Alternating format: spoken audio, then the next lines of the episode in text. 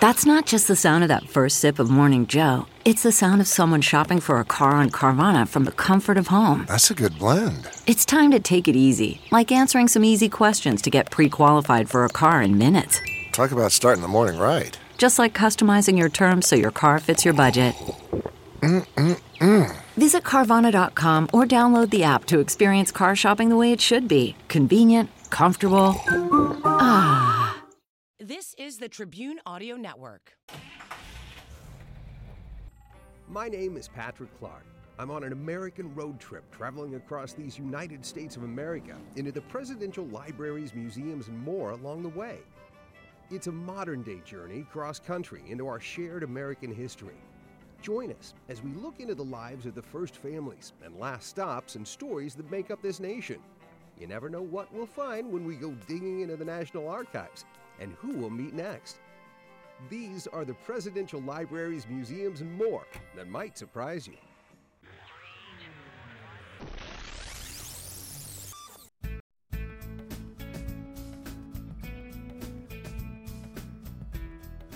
Hello again, everybody. I'm Patrick Clark. And I'm Teresa Polly. And this is Presidential Libraries, Museums, and More, the podcast. And today we're talking about George H.W. Herbert Walker Bush. That's dad. That's the dad. He's our 41st president. And we took a trip down south. Teresa, you are our news operations manager. You, you kind of help uh, coordinate all these trips. Right, right. We uh, figure out budgeting, how much money we can spend, and mm-hmm. how much money it's going to cost to get down to where you're going. And mm-hmm. uh, you've this one was a, was a, a little different it was a lot different than some of the other others that we'd visited because it was really uh, it was kind of happening in real time and uh, you know it was history was being made basically as we were going there. Um, but we stopped at his library and museum which is in college station texas and it's a big massive like ronald reagan's in simi valley it's a big complex. And this is on the campus of texas a&m yep Yep. Yeah. Aggie Land is what they like to call it down there. Right? Yeah. Yeah. So where on the university is it? Is it in the middle? Is it the centerpiece of the university? Is it? It kind of butts up to it. It's it's adjacent to it. it Texas A&M is a giant university. They've got their own airport. Uh, they, oh. you, they've it's a huge location out there and you're talking about Texas everything's big in Texas yeah right yeah and, and this is no exception to that rule uh, when you when you come into town in College Station, it's a nice college town, a big town, a lot of a lot of students there. Uh, but it, it kind of winds you around and make you make your way to this building. And it's interesting because all these presidential libraries and museums, some of them, there's a similarity somewhere in there. You'll see, oh, that's that part of that building might remind me of uh, Gerald Ford's oh. or or Jimmy Carter's, for instance. Is that on purpose or? I think sometimes they try and they try Tie and design them. Yeah. yeah. But um, it is it is a, a, fascinating place and well worth it to understand a little bit about our American history. We are in College Station, Texas. Uh, we are actually on the west side of uh, the Texas A&M University campus. And this is the George H.W. Bush Presidential Library and Museum. We were dedicated in November of 1997. It's approximately 69,000 square feet. Housing over 100,000 artifacts, uh, 2 million photographs, you know, hundreds of hours of video, um, just everything about the life of our 41st president and his family as well. You'll see to the right is the presidential limo. This was the limo that he used during his presidency, and you'll see information here about the Secret Service as well. You got the limo, Marine One, Air Force One. So basically, presidential transportation and uh, very important.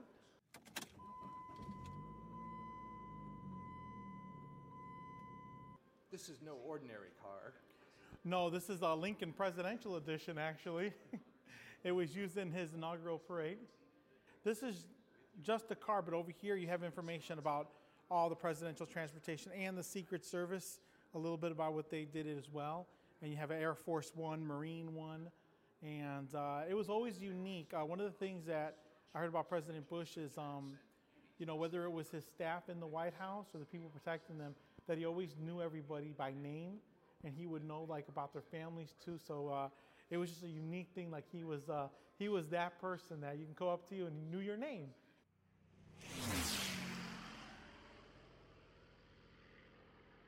This was a plane similar to what he flew. Yeah, it's called the Avenger Torpedo Bomber, and it, it, it's an actual plane. It's not the same one he flew, but this is the same type of plane he flew. People have asked me, they're like, "Is that the plane he flew?" I'm like, "No, that one crashed." But this is the same plane that he flew in. Uh, um, it's it's amazing to think somebody at 18 years old would be in this large plane, but he, but he did, and he was a very successful uh, airman. And um, you know, as a, as this portion of the exhibit just shows, you know, he was one of the youngest naval pilots. He joined right at 18. Um, you know, after seeing Pearl Harbor, that really inspired him to join and to serve. And that's when really his public service began. December 7th, 1941, a date which will live in infamy.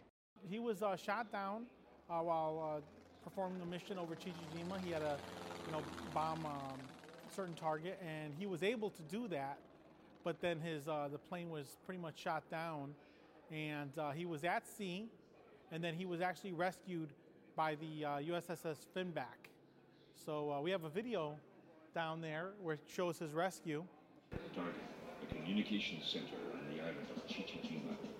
Some way about halfway down the run, I was hit. And you could feel the plane go push forward like that, up and forward, and then suddenly it was all engulfed in flames. For his bravery under fire, in keeping with the highest traditions of the Navy, Ensign George Bush received the Distinguished Flying Cross.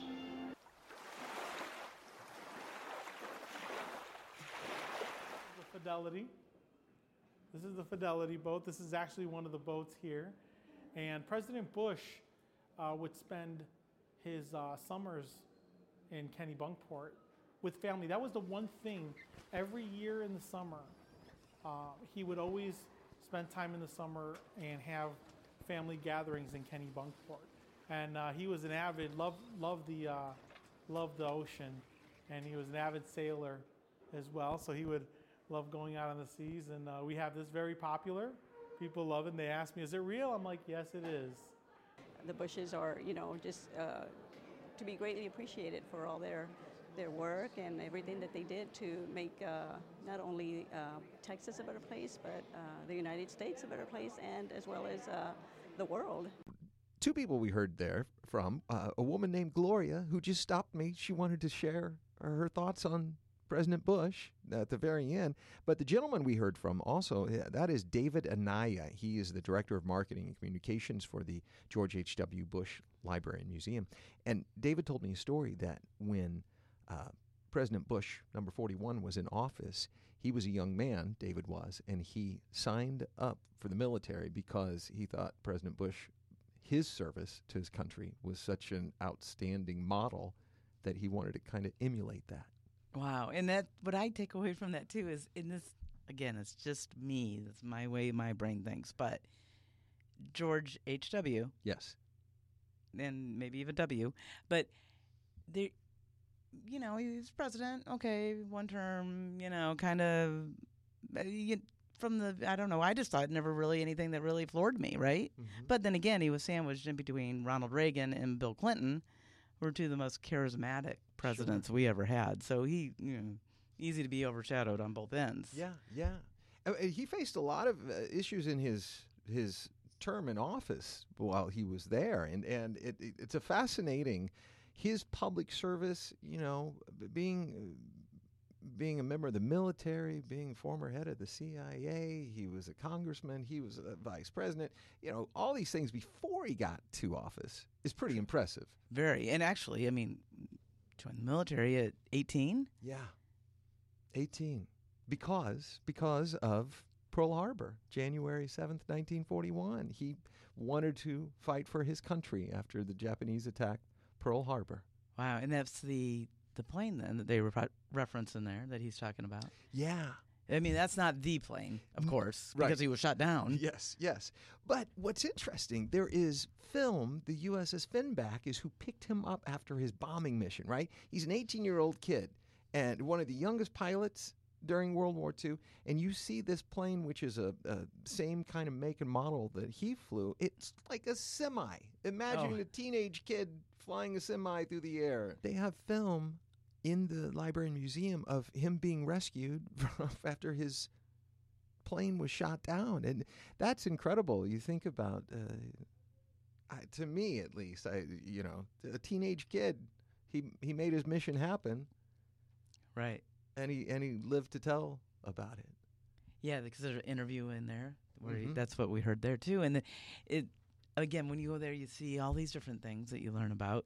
Yeah. And one story that you told me about about afterwards when you got back, then and they were talking about the boat, Oh, the fidelity. the Fidelity. Yeah. Okay, and you're here. I'm envisioning, I don't know, a sailboat or something, but you said it's like a, a like a cigarette boat. Yeah, it's a big it's a big motorboat Like a big with a speedboat. nice big engine, and in fact, you know, when you're president, you have Secret Service detail around you f- for the rest of your life, basically. Right. Yeah. And uh, he had the need for speed, and he would he would he would take his boat and go, and the Secret Service would be trying to keep, catch up with him. He'd want to go and this around. wasn't like right after he got out of office. This was just a few years ago. Yes, yes. Very active. You know, this is a man who was uh, jumping out of planes, parachuting in his 90s. How this all, you know, we talk about Barbara and, and George being married for 73 years. How this all started, this trip, was uh, I went down to cover the funeral for Mrs. Bush.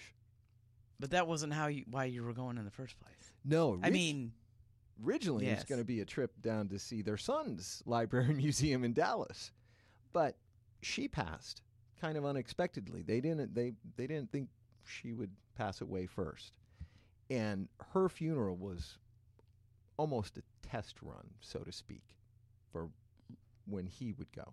yeah, you almost wonder. I mean, by the stories that we hear about her, she was what that what was the nickname that The enforcer. the enforcer. was that or the kids had that name for her, or Uh-huh. everybody? The I kids did. Yeah, because yeah. he was out, you know, running for office or or wherever it might be, and she kept the home running, and she had to be mom and dad sometimes. Oh, I bet. Yeah, and I bet that. I mean, you you know you always hear these stories afterwards, but nobody expected her to pass first. Right. And I remember we had your whole trip ready to go to get down to see Ge- George W. the Mhm. son, forty three. Yes. Yeah, and um, and then she fell ill. Mhm. So I remember we were thinking about, hey, you know, what if? But then she just she passed. Yeah. Very suddenly. Yeah. Really. I mean, she had been sick, but they it, we didn't. I don't think anybody public didn't know. Right. And th- then it was a big thing. And I think it was a big thing because she, they both, in a way, were kind of, I feel like America's grandparents, so to speak. Absolutely, especially her. Yeah. I think especially her. People looked at her differently. Almost, you know, afterwards it was. She was always the iconic, you know, the the pearls, the Right. gray silver hair. Yeah. You just you looked at her and you it reminded you of your family, of your grandma maybe, or you know, and the way she carried herself, everything about her. Yeah. So when we were there, ho- uh, the, uh, what you would do is for people who wanted to pay their respects and, and come, they would meet at this first church and go through this big long line. It was down the street, around the block. And this went all night long until 6 a.m. in the morning. And then, and people would have to go through Secret Service, through, uh, you know, security to make sh- sure everything was um, on the up and up. But everyone I spoke with was willing to do that. He was a great man. I can't think of a, a better better thing I could do than, than pay my respects on this day.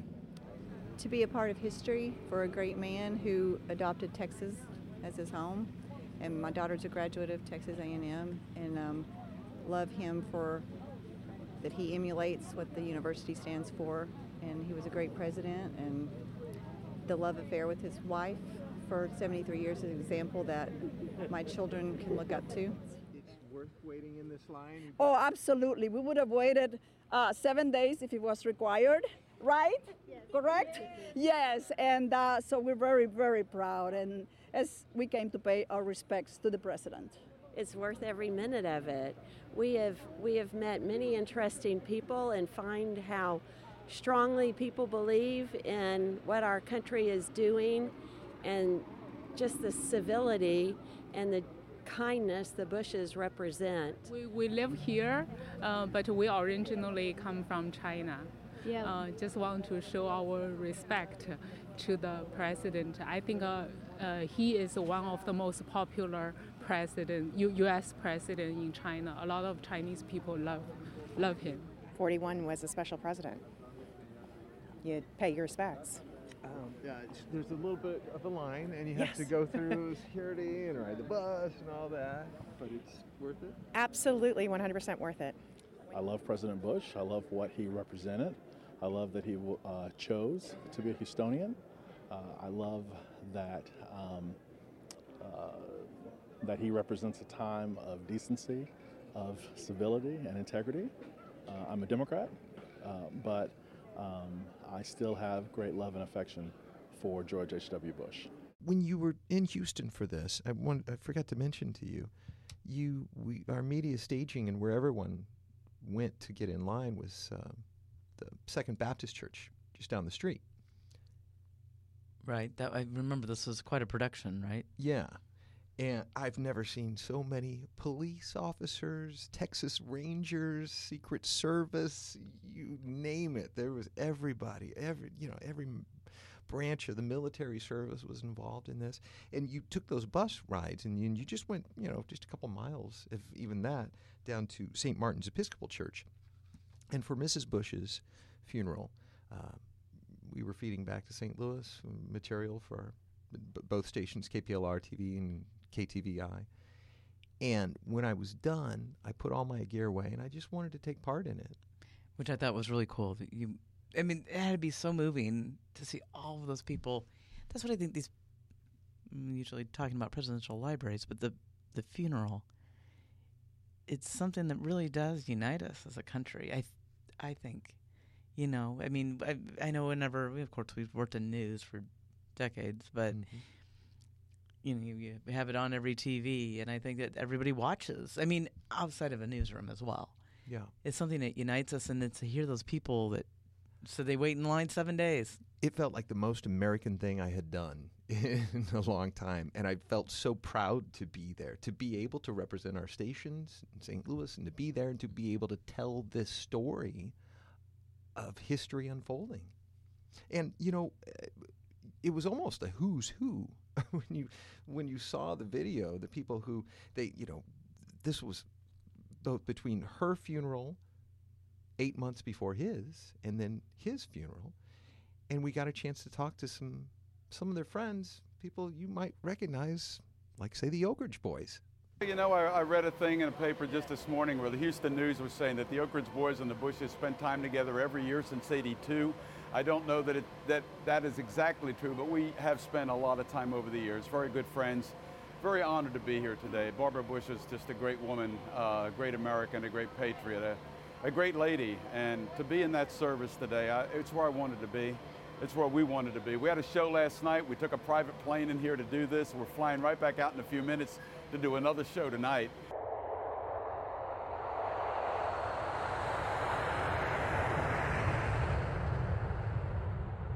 Am I correct? There, there was a story I read about on Air Force One. You guys sang one time uh, "Amazing Grace." To Yeah, it was 1992 after uh, George Herbert Walker Bush were out in the campaign trail riding on Air Force One, and he knew he was going to lose the election. And the story goes, and it's been chronicled in about eight books, I think. But George W. was on the flight, and he came back to us and said, "Guys, Dad's really down. He, he needs you." And he took us up to the Oval Office in the front, and we uh, we sang "Amazing Grace" for the president. And uh, it was a it was a teary moment, but it was a great memory. Amazing grace, how sweet the sound. Well, it was very important because we also were neighbors and uh, we were friends. And uh, in fact, their son Neil was one of my tennis partners, and uh, and they were just just great folks. So, and uh, I didn't care if they came from Midland; they were nice folks. uh, for, for me, it turned into something that uh, was very deep and personal, and I got to be with them at so many events all over the world, as uh, riding on their coattails, so to speak.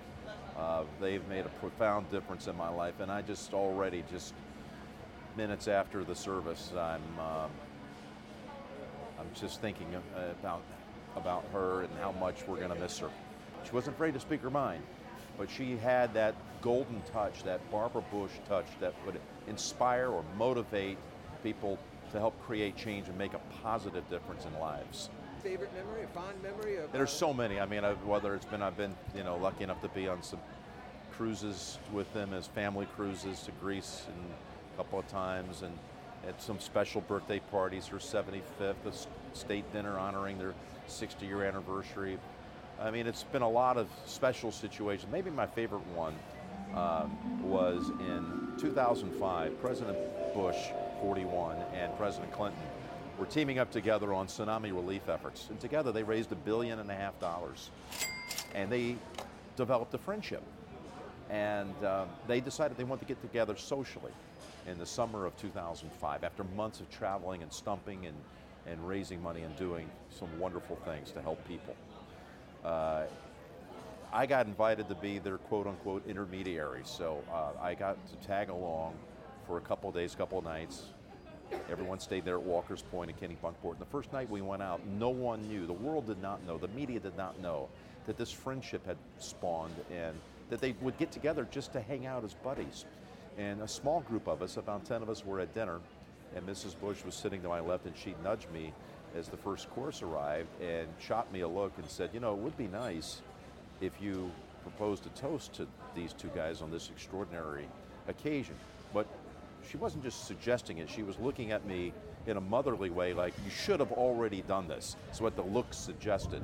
So, of course, I pushed back my chair and uh, I raised a glass and uh, improvised on the fly about what it really is. It's a, it's a statement to the rest of the world about our country and how great it is and how uh, civilized we can be in our democracy that two former political rivals can actually become friends and put the, whatever their philosophical differences are aside. And I said, soon the world's going to find out and they're going to look in awe, not just at your relationship, but this country that we can operate that way. So here's a raise a glass to the two of you. And I sat down thinking, you know, I did that pretty well on the fly. And as as, as Mrs. Bush would do, she just kind of looked over me like, and gave me like a reserved nod of approval. It's like, you know, I felt very proud of that moment because you didn't want to do anything uh, to disappoint her. So that was Joe Bonsall of the Oak Ridge Boys, a good friend of the Bushes, and they had shared many, um, uh, many memories. And we want to thank the Oak Ridge Boys for for providing that clip of them singing, just a little bit of them singing. We also heard from a neighbor, just a random gentleman I spoke with who you know was was there, and then of course Jim Nantz, the uh, the broadcaster. Right. Yeah. What great stories. Yeah. Yeah. Yeah, it's nice to hear those personal stories. I, um, but from everyone I talked with, that's what it was. They just seem like average people. It makes me think about going back through my life and people that you know, like your friends' parents. That's Mhm. what I mean. That's just what I envision. My friends' parents that you know you had that connection with, or your own parents too. Yeah. Yeah. Uh, you know, there, why I had gone down initially uh, wound up covering Mrs. Bush's funeral. And then I don't think anyone realized that it'd be eight months later that, that President Bush would pass. But their love for one another, uh, it, It almost seemed like they went together. I mean, Yeah. Yeah. And and so so her funeral, like I said, was kind of a test run with the military, with everyone involved, with with the city of Houston where they lived, and and um, so when it the news broke that he had passed away, we decided this is history. We should cover this. Yeah, we had to go. Yeah, we had to. Faith, family, friends. That was the motto that the Bushes lived by. It sounds like they truly did. Yeah. they have. You can buy a magnet in the in the gift store there, Yeah. the gift shop, with that motto on there. And, uh, They led by example. That sounds like they had a lot of really close friends that, and everybody felt a closeness with them. I mean, that was that were at the funeral, folks that came down, and Yeah, and make that, that journey. That state funeral was, you know, there are multiple parts. You had the National Cathedral in Washington D.C. They were, uh, their home was there in Houston, and the the uh, initial the the the finality or the ending of it was there at the Bush Presidential Library and Museum, his his HW's in College Station, and that's where their final resting place is for for President Bush and his wife Barbara. And Robin, their daughter that died. That's right. Three years old. Did you Yeah, say? she had leukemia and, and uh, Oh. yeah, and so, but to get him to his final resting place was a process that was about ten years in the making. So the locomotive was so there's the train, which is all the parts, and the locomotive, which is the thing that was named after. So it's the George Bush 4141 locomotive.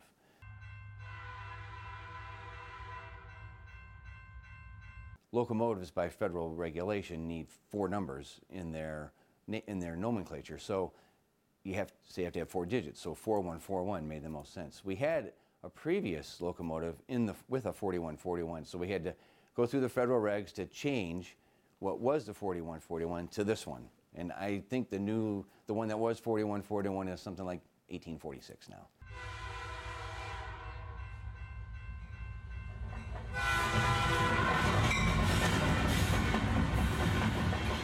my role was to help communicate what was going on to the media, and uh, it turned out to be such a really epic event. My my job, it would, the, the event really transcended what I was there to do. The Union Pacific engine will travel through several towns. Starting in spring, it will be carried to the campus of Texas A&M.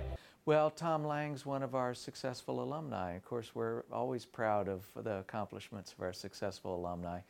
One of the things we try to do is connect students and alumni and, and provide for our students examples of the types of work they can get, the, the types of experience and accomplishments, and just interesting lives that they can aspire to. When the president made the request to have a funeral train, we of course said yes right away, but after the euphoria of the yes comes all the work. So uh, great opportunity to work with the Department of Defense, um, the Bush family, the Bush Foundation, and Texas A&M, as well as all the communities along the 70-mile route from Spring, Texas to College Station.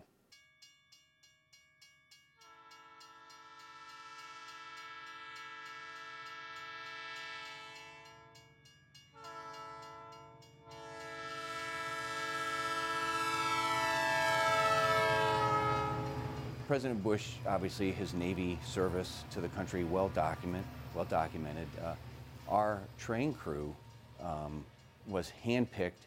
They were both Navy veterans. Uh, one served under President Bush. Another was in the Navy, but not during President Bush's tenure as Commander in Chief. But they were both, uh, the conductor and the engineer were both really proud to be part of that train and part of that special day. Well, the, one of the things we see in the funeral is uh, it operates as a kind of ceremonial media event. And the fact that it was a train, which hadn't been used for a state funeral in 50 years, reminded people of the past. And so, at a time when our politics are so fraught and everything seems chopped up by social media and we're all paying attention to our own little worlds, it's good to be connected with the past and to think about continuity and how traditions continue. And so you found people gathering around their television sets as well as around train tracks because it was a way of connecting with tradition, with continuity, and of paying respects.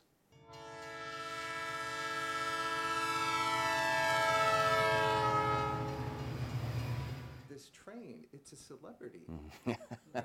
well, uh, I think I'm going to talk about two things here. So, first, I think the reason, my view, is that the reason the Bush Library Museum opened the very next day was in line with the president's view of service, right? And so, uh, why let's make it let's make this available to people that are here. So, very much in line with his life and his life of service.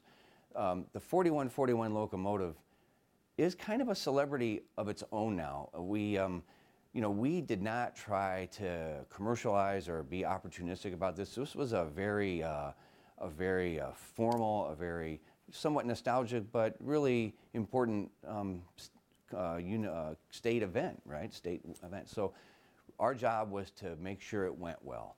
And so, but now with all the visibility for the locomotive and with it's not just the locomotive, it's because of President Bush's uh, popularity, right? So people want to see it. And, and we, when we took it back to Omaha, so much of everything about this trip was planned and to the, to the bottom, to, the, to an inch, right, of things.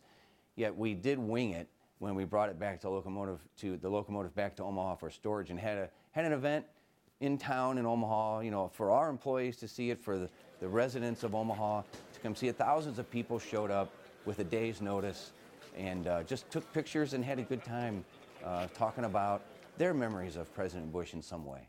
We want to do the right thing for the future of the George Bush 4141 locomotive. Um, right now it's in storage in Omaha. We're not taking it out and running it anywhere. We're keeping it uh, pristine. And we, because of the president's life of service and the way, uh, the way the funeral train was so well received by Americans, we just want to make sure we make the right choice with what we do with it in the future, and that's undetermined at this point.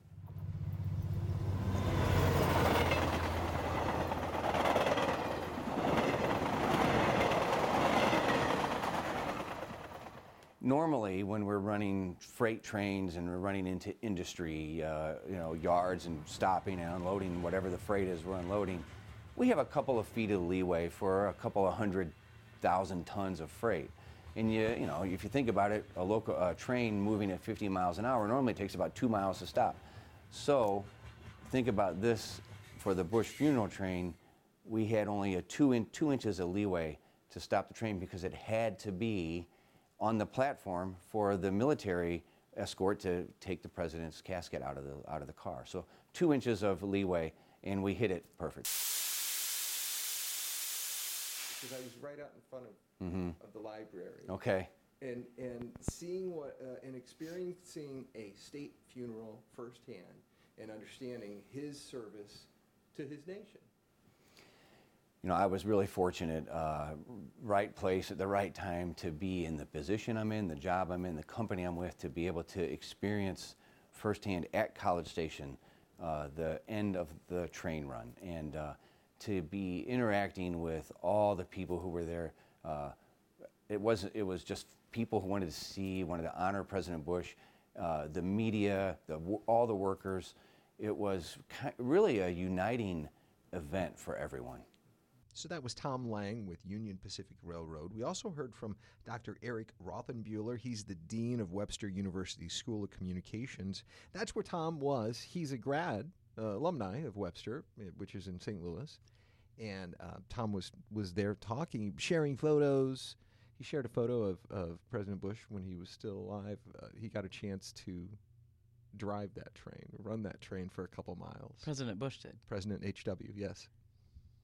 So they actually, how do you do that? Well, the, because because again, Secret Service and all that, there, there's a lot of coordination, and they had to shut down a couple miles of the the line. Right. Yeah. Yeah. wow, that's pretty cool. But but then when they moved him from Spring Spring, yeah, uh, to near Houston, yes, Yeah. to College Station. That was for his final interment, because both uh, President H. W. Bush and Mrs. Bush are uh, are there with their daughter Robin. That's their final resting place, and this every part of it. This was, you know, I, I forgot to even mention. You know, there was 30 days of mourning.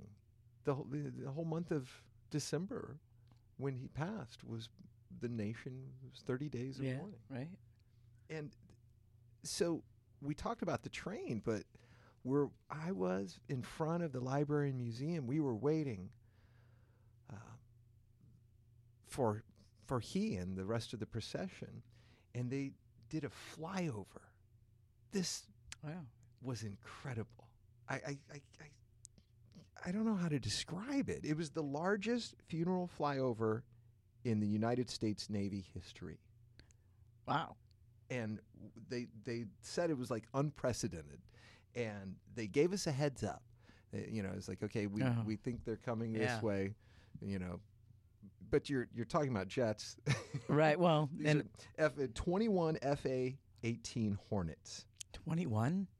All flying in formation? Yeah, strike fighter wing Atlantic, and they would come in in uh, groups of four. Oh, okay. So five groups of four over the Or library. no, museum. and then there's one more because that's that- 21. That last one Yeah. was the missing man formation.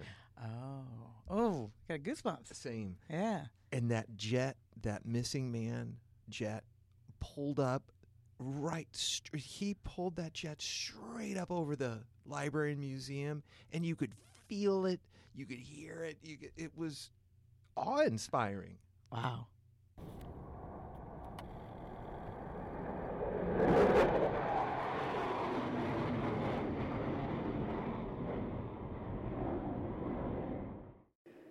We waited for i really didn't wait that long as much as other people did but it was raining and cold and windy and everything but you know finally and i got to take that video. So that was to me that's you know it's going to last a lifetime you know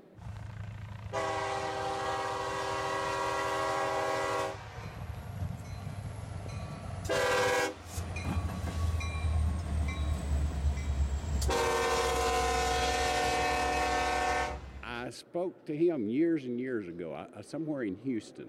Um, I taught driver's ed for a long time, and after he first moved back to Houston, we used to take the, I used to take my driver's ed kids by his house before they put gates up, and then I saw him at Epicurean Market buying milk one day. So you know, it's I didn't know the man, but I just saw him a couple of times. He seemed to kind of of the people. Oh yeah, ab- absolutely. I think he was a great president, uh, great character, and I think that will be remembered uh, years down the line. Um, it was amazing. There were people lined up um, on Texas Avenue yesterday, and um, just to show their respects. And I mean, it's impressionable to our, our children, and it's a it's a part of history. And to me, it's it's education that I wanted them to live through instead of just watching it on TV. I'm not sure we thought Mrs. Bush would die first. I, I, and now President Bush is, uh, was just uh, buried here at the library yesterday. So we have both President and Mrs. Bush and their daughter Robin both buried here. So it things will change. It'll be different. Um, uh, he, they've been a fixture here, you know, at the library, you know, between October and when they went to Maine in April or May for so many years that, um, you know, you'd see the dogs and then you knew they were here and they'd be over here at the library greeting visitors or we'd have program programs and they'd be here for that and this will this will be this will be different. It'll take time to adjust to the fact that they're not here. And we saw the train yesterday, and then we saw the Air Force, uh, the Navy planes, and we were in a better position than the news because we got to see the guy go vertical. It was it was pretty good. So that was nice. Uh, he was just a man's man. He did everything. I don't think I've ever heard a negative comment about him my whole life, and I'm proud of that. I'm proud he's a Texan. So. Uh, both of them had a very active life. Um, and then a very active post presidential life, uh, both Mrs. Bush and President Bush. They, uh, literacy, hurricane, tsunami relief, um, cancer research, um, and the president jumping out of airplanes.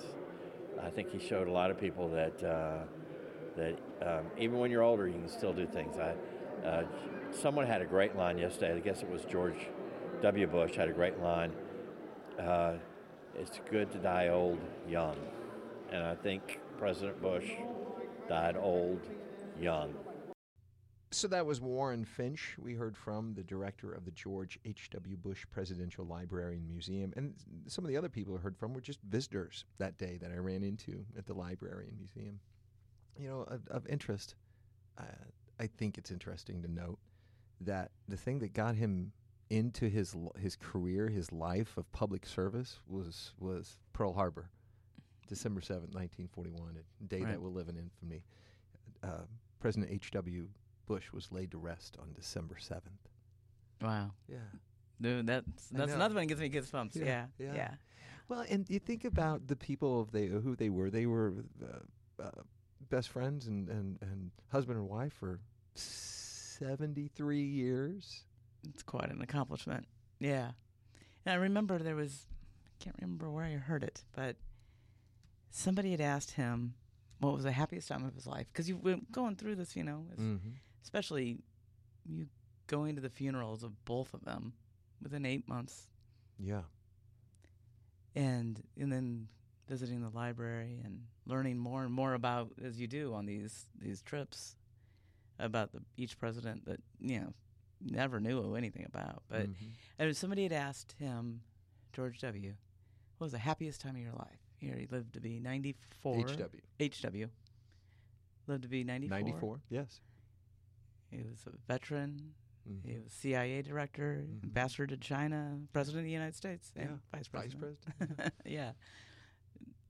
Ra- drove All- boats, jumped out of planes, Yeah. everything.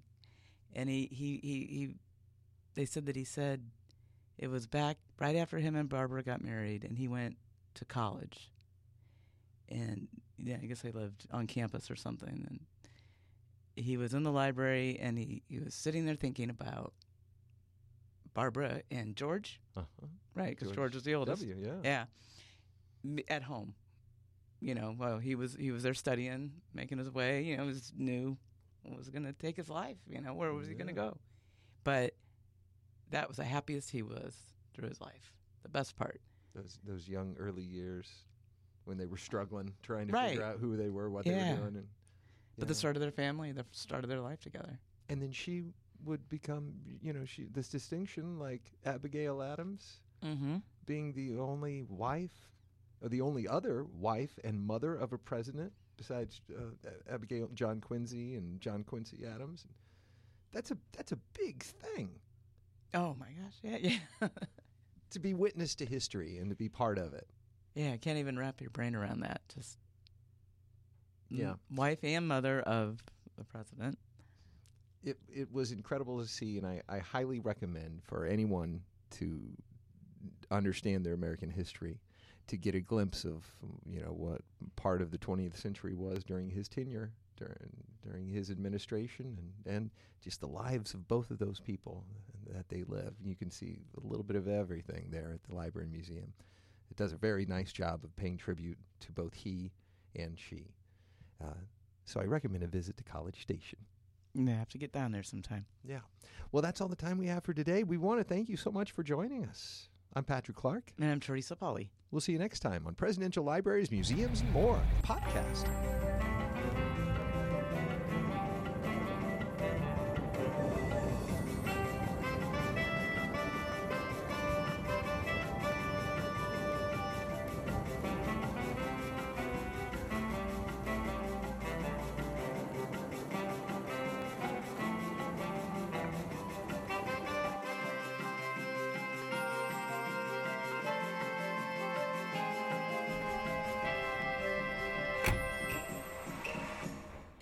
The Tribune Audio Network.